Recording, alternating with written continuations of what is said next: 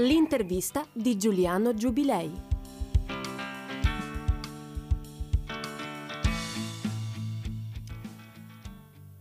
Buonasera da Radio Immagina, benvenuto a chi ci segue sul podcast della radio e benvenuto al professor Massimo Livibacci, politico, è stato anche senatore del PD, docente di demografia all'Università di Firenze. Buonasera professore. Eh, buonasera, buonasera a lei e a tutti gli ascoltatori.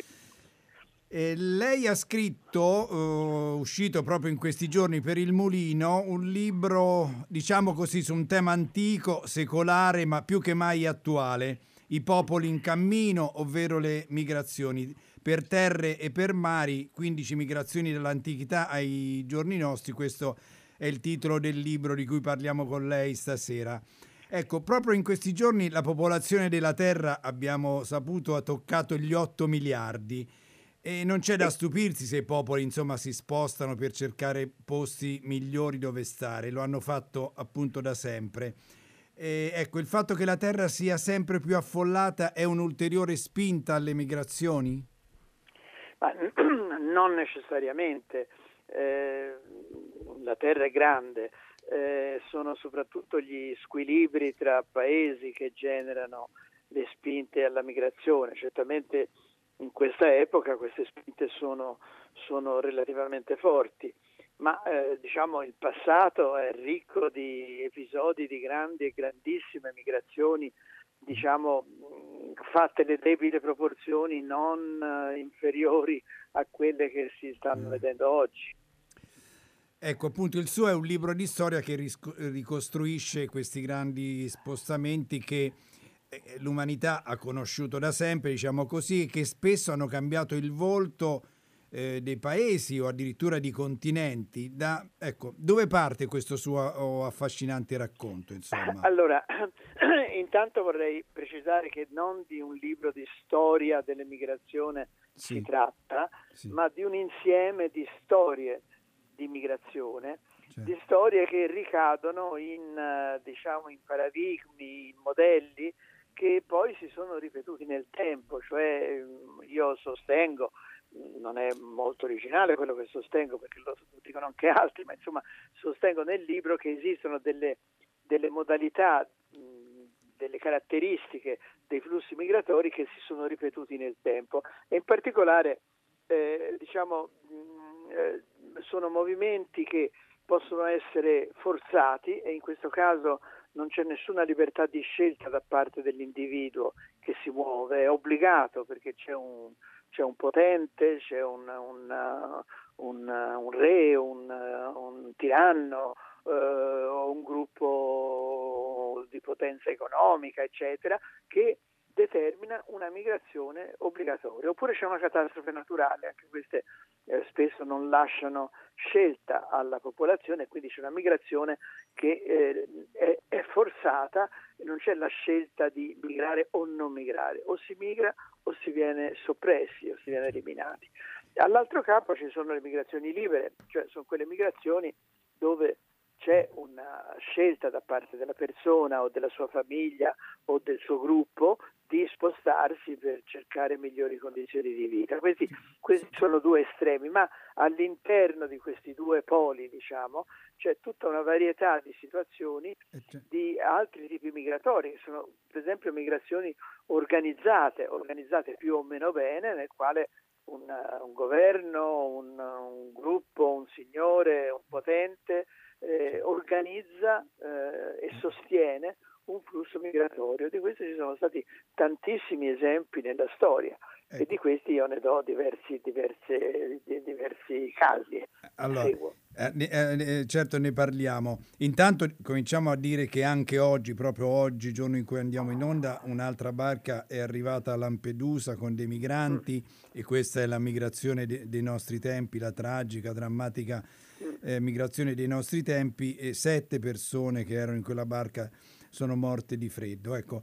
Eh, però eh, cominciamo, se vogliamo, da lontano. No? Quelle che noi chiamiamo invasioni barbariche in realtà sono state grandi migrazioni. L'impero romano era già in decadenza, come sappiamo, ma ecco, i barbari hanno accelerato questa decadenza o l'hanno in qualche modo ritardata, cambiando un po' il volto di quello che era diciamo, il tardo, la tarda Roma, mm, società romana, insomma? Beh, in parte eh, i barbari per un certo periodo hanno in qualche modo sostenuto la decadenza, sostenuto o contrastato la decadenza, perché eh, le tribù barbare o, o, o elementi barbari di eh, tribù amiche di Roma o comunque alleate o comunque non in conflitto con Roma venivano spesso incorporati nell'esercito romano e quindi in qualche modo avevano una funzione difensiva. Eh, poi naturalmente questo man mano che la, la, l'impero si indebolisce eh, e la pressione poi sui confini diventa sempre più forte da parte delle tribù bar- barbariche o quelle che noi chiamiamo barbariche e si determinano dei flussi che sono flussi però non di individui o di gruppi, ma sono flussi di interi popoli. I, I, Goti sono un intero popolo che varca il Danubio a un certo punto. Però e, all'inizio con il permesso dei Romani, diciamo All'inizio così. col permesso, addirittura con l'auspicio che mh, rinforzassero in qualche modo la, mm. la, la, la, struttura dell'impero dal punto di vista economico, dal punto di vista militare.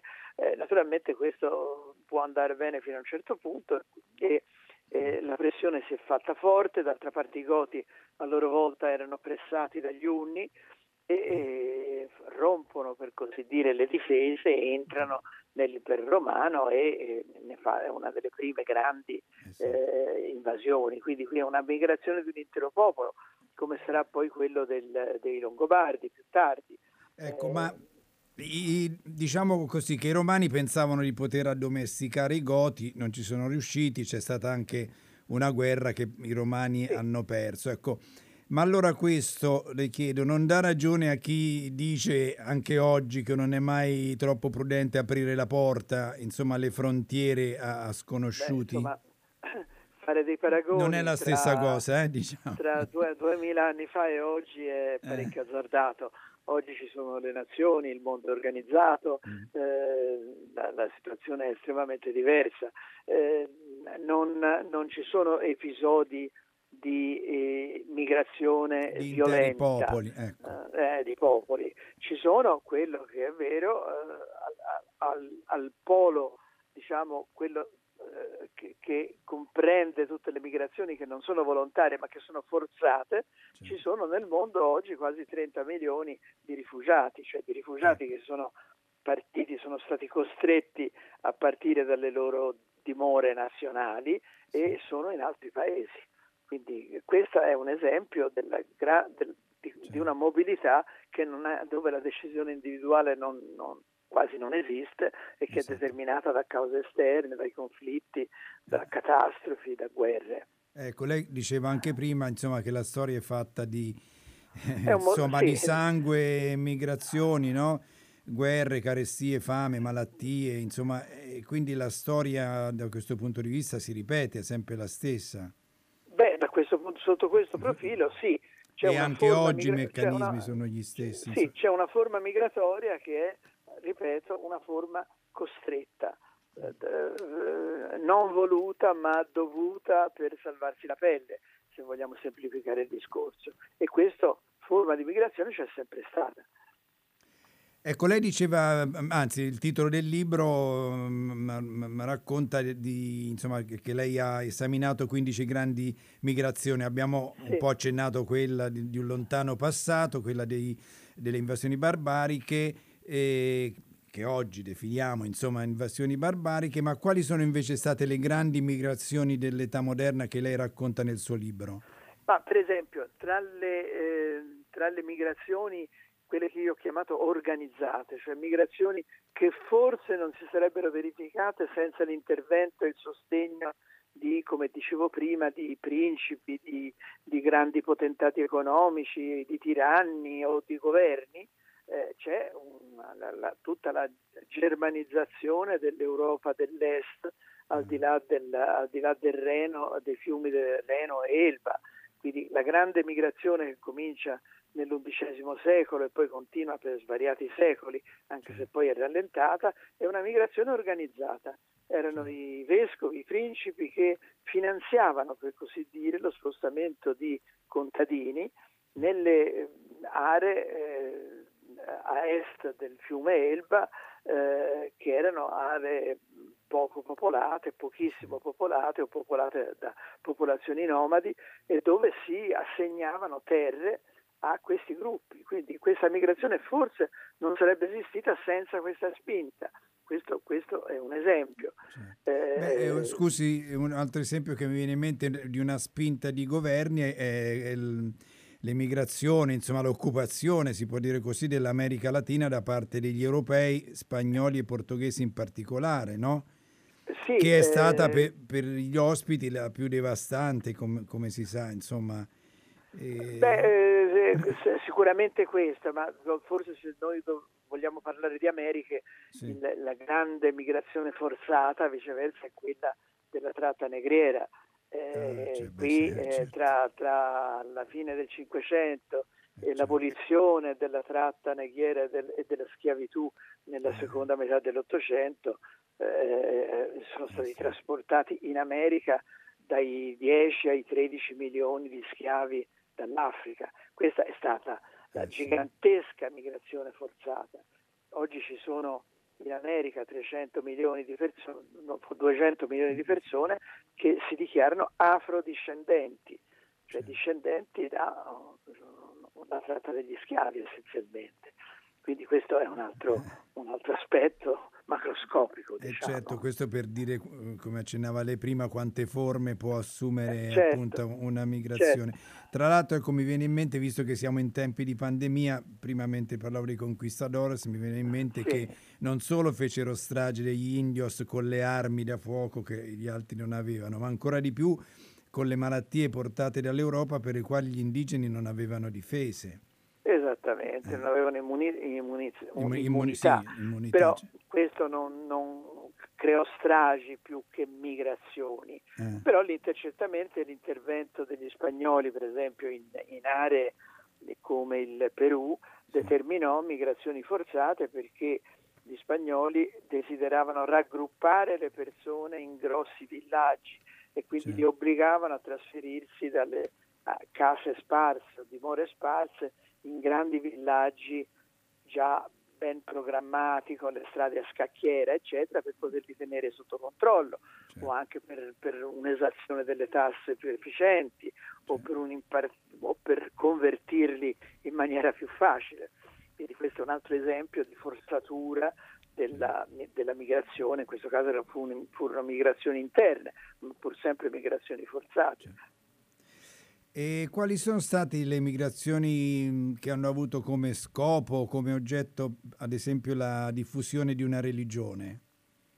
Cioè ci sono state questi tipi di... Uh, sì, ma no. diciamo non... migrazioni spinte, beh, eh, allora sì, certamente ci sono state. In epoca moderna si può pensare a un episodio macroscopico che è stata la partizione del, dell'India nel ah. 1947. L'India sì. viene, viene eh, divisa secondo linee religiose. Eh sì. In Pakistan, cioè, Pakistan ci stanno i musulmani, e nell'India ci stanno gli indù, eh, solo che fu una partizione diciamo così eh, rozza da questo punto di vista, eh sì. perché poi nel territorio indiano è rimasta una minoranza for- musulmana fortissima.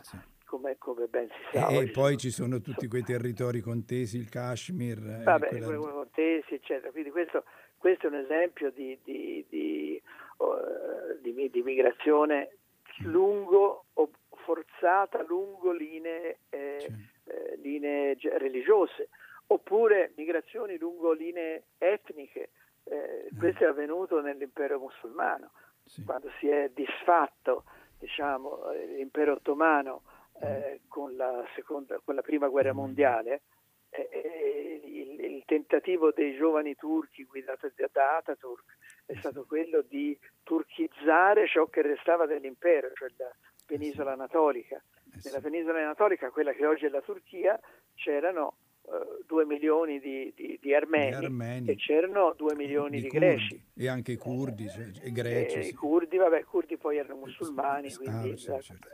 Eh, però c'erano, c'erano, i, c'erano, i, greci, con i greci c'è stata una forte guerra perché poi i greci avevano occupato Smirne, eccetera, che i greci hanno per- perduto e c'è stato uno scambio di popolazione.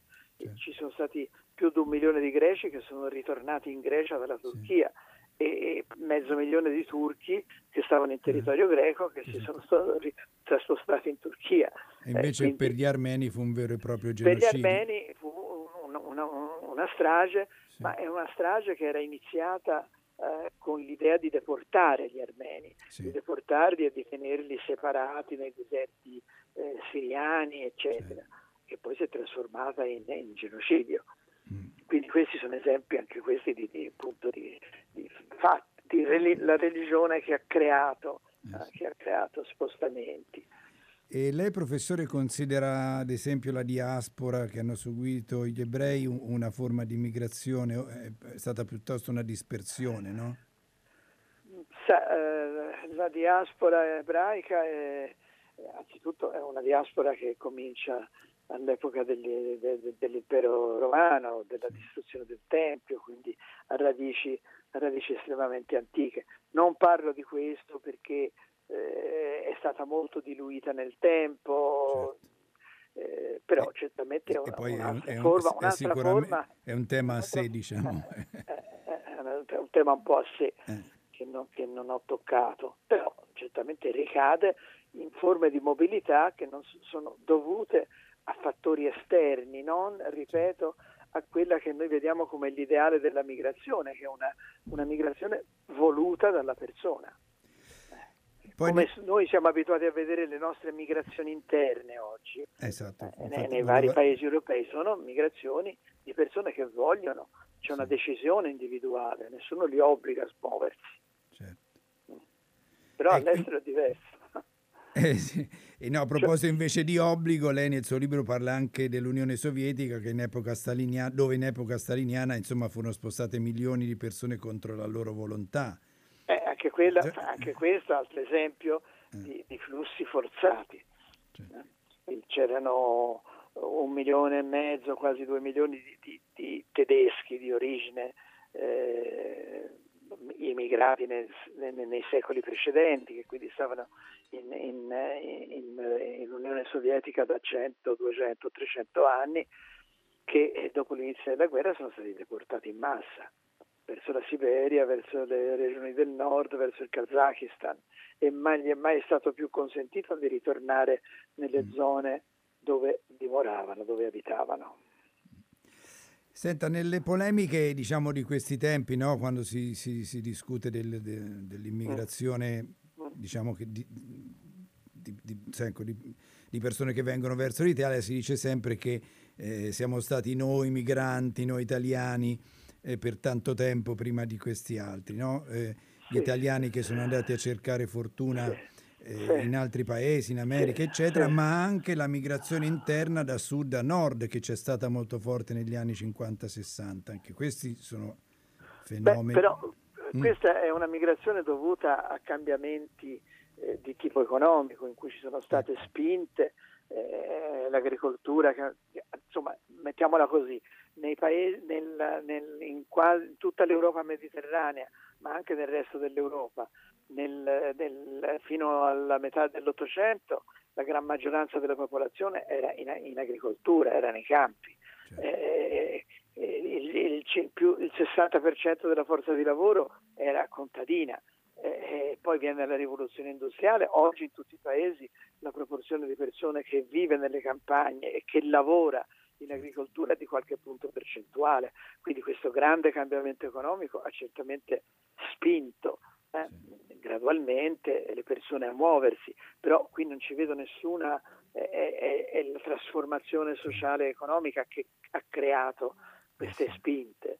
Eh, quindi un, sono state forme di immigrazione, diciamo così, libera. E, e, volontaria, certo. Volontaria. E senta, lei prima diceva, accennava anche ai interventi, come dire, della natura che spinge la gente ad sì. andarsene. Ecco, sì. quali sono quelli, diciamo, più notevoli che, lei, ecco, che io, lei, racconta? Io raccomando eh, agli ascoltatori eh, di, di, rivedersi un film capolavoro sì. di John Ford, che era eh, furore dal mm. libro di Steinbeck. Steinbeck. Il libro di Steinbeck dec- descriveva la fuga, la migrazione dalla, dal centro degli Stati Uniti, dai, dal, dall'ovest, diciamo più centro-ovest, eh, dall'Oklahoma, dal Texas, dall'Arkansas, di diversi centinaia di migliaia di contadini e non solo contadini per via della siccità. La grande siccità degli anni 30 determina la, l'impoverimento della terra e quindi obbliga eh, decine di migliaia di farmers, di, di, di, di, agricoltori a spostarsi. E questa è una migrazione che ha le sue radici in un fatto climatico. Certo. Eh, e, e, vanno verso la California, e, diciamo, vanno verso ovest. il film è di John Ford, c'è, c'è Henry Fonda che è il protagonista. Sì, sì, beh, me, me, lo ricordo bene, eh, tra l'altro anche il libro, un libro, un libro meraviglioso. E, e, invece, ecco, delle 15 migrazioni che lei racconta nel suo libro, intanto ricordiamo il titolo di questo libro veramente affascinante, Per terre e per mari, 15 migrazioni dall'antichità ai giorni nostri. Ecco, qual è quella, diciamo che l'ha colpita di più come studioso? Ecco, come, Beh, eh, diciamo, allora, tutte hanno ovviamente eh, hanno eh, il loro grande interesse, ma se dovessi dirne una, la, la più curiosa, sì, questa, la più curiosa, sì, sì, certo. Curiosa, per, certo diciamo anche per fare pubblicità al suo libro in modo molto no, eh, diretto, perché è un libro davvero interessante. La, la, la, più curiosa è quella delle figlie di Roi, delle figlie del re, eh. Cioè, il Canada, diciamo, i francesi sono in Canada dall'inizio del Seicento, nell'area del Quebec, che poi è un'area immensa, eh, sì. quella che ancora oggi ospita la, la, la componente francese, francofona del, sì. del, di questo enorme paese. Sì. Ma sono poche migliaia e sono soprattutto in gran parte uomini, sono tagliaboschi, boscaioli, sono cacciatori di pellicce, eh, sono avventurieri. E eh, Colbert insieme a Luigi XIV decidono di, eh, diciamo, di rinsanguare questa ah. colonia attraverso l'immigrazione assistita, anzi eh. determinata di queste ragazze, di queste giovani donne che venivano diciamo, portate dai, eh, da, eh, da istituzioni caritatevoli dove erano ospitate o da, o da ospedali o da, o da orfanatrofi o, da, o, o, o, posti simili e convinte in qualche modo a, a andare in Canada con una dote, con i vestiti nuovi, mm. con l'assicurazione di una piccola pensione durante, per, per, per, eh, per finché non avessero trovato marito. Diciamo. Queste non avevano, non avevano, nulla, erano delle povere disgraziate che in gran certo. parte forse sarebbero morte negli orfanatrofi e mm. che dovevano andare e, e, e, e arrivate in Canada c'erano degli, degli editti del governatore del Quebec che obbligava gli uomini a sposarsene. Cioè, in eh. pratica venivano spinti entro pochi mesi a sposarsene, cosa che avveniva puntualmente, quasi eh. tutte le, le, le, passano pochi mesi prima che in media queste ragazze si sposino. Eh. eh, questo esperimento fu un esperimento interessante, pensiamo che alla fine del Settecento c'erano arrivati e rimasti nel Canada francese 5.000 persone, queste, tra uomini e donne. Queste 5.000 persone sono i capistipite eh. della 7 milioni di francesi quindi, eh, canadesi attuali. Si potrebbe e, rintracciare il DNA di tutti praticamente. Se uno lo volesse fare. No, eh, è, ah, stato è, stato fatto. fatto. Ah. È stato fatto, è stato fatto e il calcolo è che il 70-80% del patrimonio genetico dei canadesi francesi attuali risale a questi, a questi fondatori. E questo è un caso eh, estremamente sì. interessante e a un certo punto leggo tre righe se ho 30 secondi. Sì, sì, sì. Colbert scrive al vescovo di Rouen, Colbert è il, diciamo, il, il ministro dell'economia ministro, di Luigi XIV, e scrive al vescovo di Rouen nel 1670 Dice, dalle ultime lettere che ho ricevuto dal Canada sono stato avvertito che le ragazze che vi sono state trasportate l'anno passato, essendo state tratte dall'ospedale generale, non sono risultate abbastanza robuste per resistere al clima e alla coltivazione della terra e che sarebbe più vantaggioso inviarvi delle giovani campagnole eh, che certo. fossero in condizione di sopportare le fatiche che occorre affrontare in quel paese e naturalmente fare figli. Eh beh, naturalmente.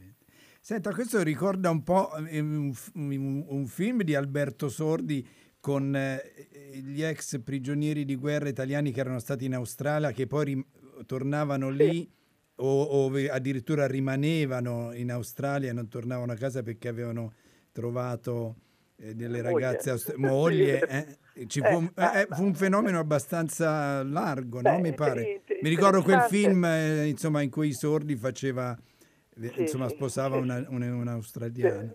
Però eh, questo è, Beh, le è dimensioni sono... ultimi eh. episodi di migrazione in qualche modo organizzata, perché gli australiani erano in cerca di manodopera eh, già, nel certo. dopoguerra sì. fino agli anni 60 diciamo certo. non volevano avere per carità i giapponesi eh no, o, beh, uh, o, altri orientali e eh. quindi avevano delle missioni in Italia e degli accordi anche col governo italiano e con quello spagnolo e con altri governi europei per facilitare l'immigrazione di, eh, di giovani, di, di, di, lavoratori immigrati. Ecco, era anche questo, insomma, almeno in parte era organizzato. C'era un'organizzazione, sì. Senta, no, vedi appunto quando ho detto che il suo libro è affascinante perché ci sono milioni di storie ovviamente. Per, eh sì. per chiudere questa nostra eh, chiacchierata, veniamo rapidamente a, all'immigrazione di oggi. No? Quindi non ci si può stupire che ci siano i popoli in marcia. Ecco, la globalizzazione, anche legata a una maggiore facilità di spostamento, ha favorito questo fenomeno e come dal nostro punto di vista, insomma, europeo, italiano in particolare, renderlo meno impattante, ecco, perché sicuramente... Allora, eh. Eh, diciamo, io dividerei il discorso in due. C'è una migrazione, eh, chiamiamolo così, fisiologica, di cui il nostro paese ha grande bisogno e, e, e grande bisogno anche hanno altri paesi, che è la migrazione normale di lavoratori, di persone che cercano di migliorare la propria situazione, eccetera. Il nostro è un paese demograficamente debolissimo, come tutti sappiamo, e il nostro futuro nei prossimi decenni sarà quello di avere ospitare immigrati. Poi c'è l'emigrazione che è quella che ci turba, che è la migrazione di rifugiati, di gente scacciata, di gente che, vittima di conflitti, che è gran buona parte della migrazione attuale, eh, quelli che, i migranti sui barconi, i migranti eh, sì. che stanno nella foresta tra la, tra la Bielorussia eh, e, e, la Polonia, certo. eccetera, eccetera, che sono migrazioni forzate, gente che è cacciata, che deve scappare. Ecco. E questa è quella che ci turba, non quella normale. Quella normale noi esatto, dobbiamo sì. gestirla, sì. dovremo gestirla nel migliore dei modi. Eh, e che ci sarà sicuramente molto utile e necessaria. Ecco, come eh. gestire l'Europa? Che cosa deve fare per gestire eh, intanto deve, deve, deve, mettersi d'accordo, perché in Europa ci sono, come lei sa, paesi che sono violentemente anti-migrazione, sì. che poi sono paesi, tra l'altro, come, come, come l'Ungheria, che hanno una debolezza demografica maggiore anche di quella dell'Italia. Quindi stranamente, in maniera schizofrenica, sono ostili a ogni forma di migrazione, ma dall'altra parte ne hanno bisogno. Eh, quindi l'Europa deve riuscire a, a, cominciare a parlare con una uh, voce o con voci meno discordanti. Eh, questo, questo, è un grosso problema. Eh, deve riuscire a fare politiche migratorie che sposino da una parte la, la, la, volontà di integrazione, la capacità di integrazione dei migranti, e, e, e l'accoglienza, eccetera, eccetera, ma dall'altra anche la, la, diciamo, coinvolgere i flussi migratori in forme di politiche di sostegno allo sviluppo. Eh sì. Che, però certo, non è, no, ecco, non è così semplice. Non eh? è semplice, ovvio, ecco, però vedere quelle immagini, sapere che ci sono migliaia di persone che muoiono di freddo in questi giorni alle Beh, porte dell'Europa. È una alle, cosa tremenda. Eh, che alle frontiere chiuse, insomma... È una cosa tremenda, anche perché, tra l'altro, in questo caso specifico si tratta di poche migliaia di persone. Eh, nel mondo, dicevo prima, ce ne sono 30 milioni di rifugiati sì. e qui si tratta di poche migliaia di persone che potrebbero benissimo in qualche modo essere accolte o non essere scacciate, come avviene da parte della Bielorussia. Quindi questi sono purtroppo ecco, drammi che, che, forme può assumere questa politica di accoglierli in modo razionale, insomma, no? Beh, l'accoglienza eh. ci deve essere eh, perché è una, è una eh, ce, lo dice, ce lo dicono i trattati internazionali, ce lo dice la Convenzione di Ginevra, chi, chi, chi è in fuga per motivi che conosciamo, di violenza, eccetera, deve essere accolto se bussa alle porte deve essere accolto in qualche modo e quindi occorre mettere a disposizione delle risorse perché questa accoglienza possa farsi. E quindi questo è un dovere. E poi non essere paesi, prigionieri della, che, eh, che paesi hanno. della paura di... E se no si, si evade a questa responsabilità che i paesi civili hanno. C'è poco da fare. Io, la, io perlomeno la vedo così. E poi naturalmente però cioè, il problema è la radice, il problema è come gestire i conflitti invece eh, certo. che, che, non diventino conflitti e che non diventino persecuzioni. E eh, questo c'è la grande politica, eh, non è una politica migratoria, è certo. la politica internazionale che determina eh, poi sì. le situazioni e anche le situazioni economiche vari, delle varie aree eh, del mondo. Le situazioni che... economiche, eccetera. Però, ripeto, è, è la grande politica internazionale e non può essere un paese solo che, che risolve il suo problema senza, eh, senza che ci sia un, un, movimento generale. È un'assunzione di responsabilità da parte, eh, de, in questo eh, caso, dell'Europa. Così perlomeno lo vedo io poi. Ma così la vediamo tutti, non c'è dubbio, professore. Allora, ricordiamo ancora il suo libro per chi ci ascolta, Per terre e per mari, 15 migrazioni dall'antichità ai nostri giorni, del professor Massimo Olivibacci, edito dal Mulino, proprio in questi giorni in edicola. Io la ringrazio molto, professore, e le auguro grazie a lei, buon grazie lavoro. Lei. Grazie. E buon lavoro a tutti, grazie, grazie, grazie. buonasera.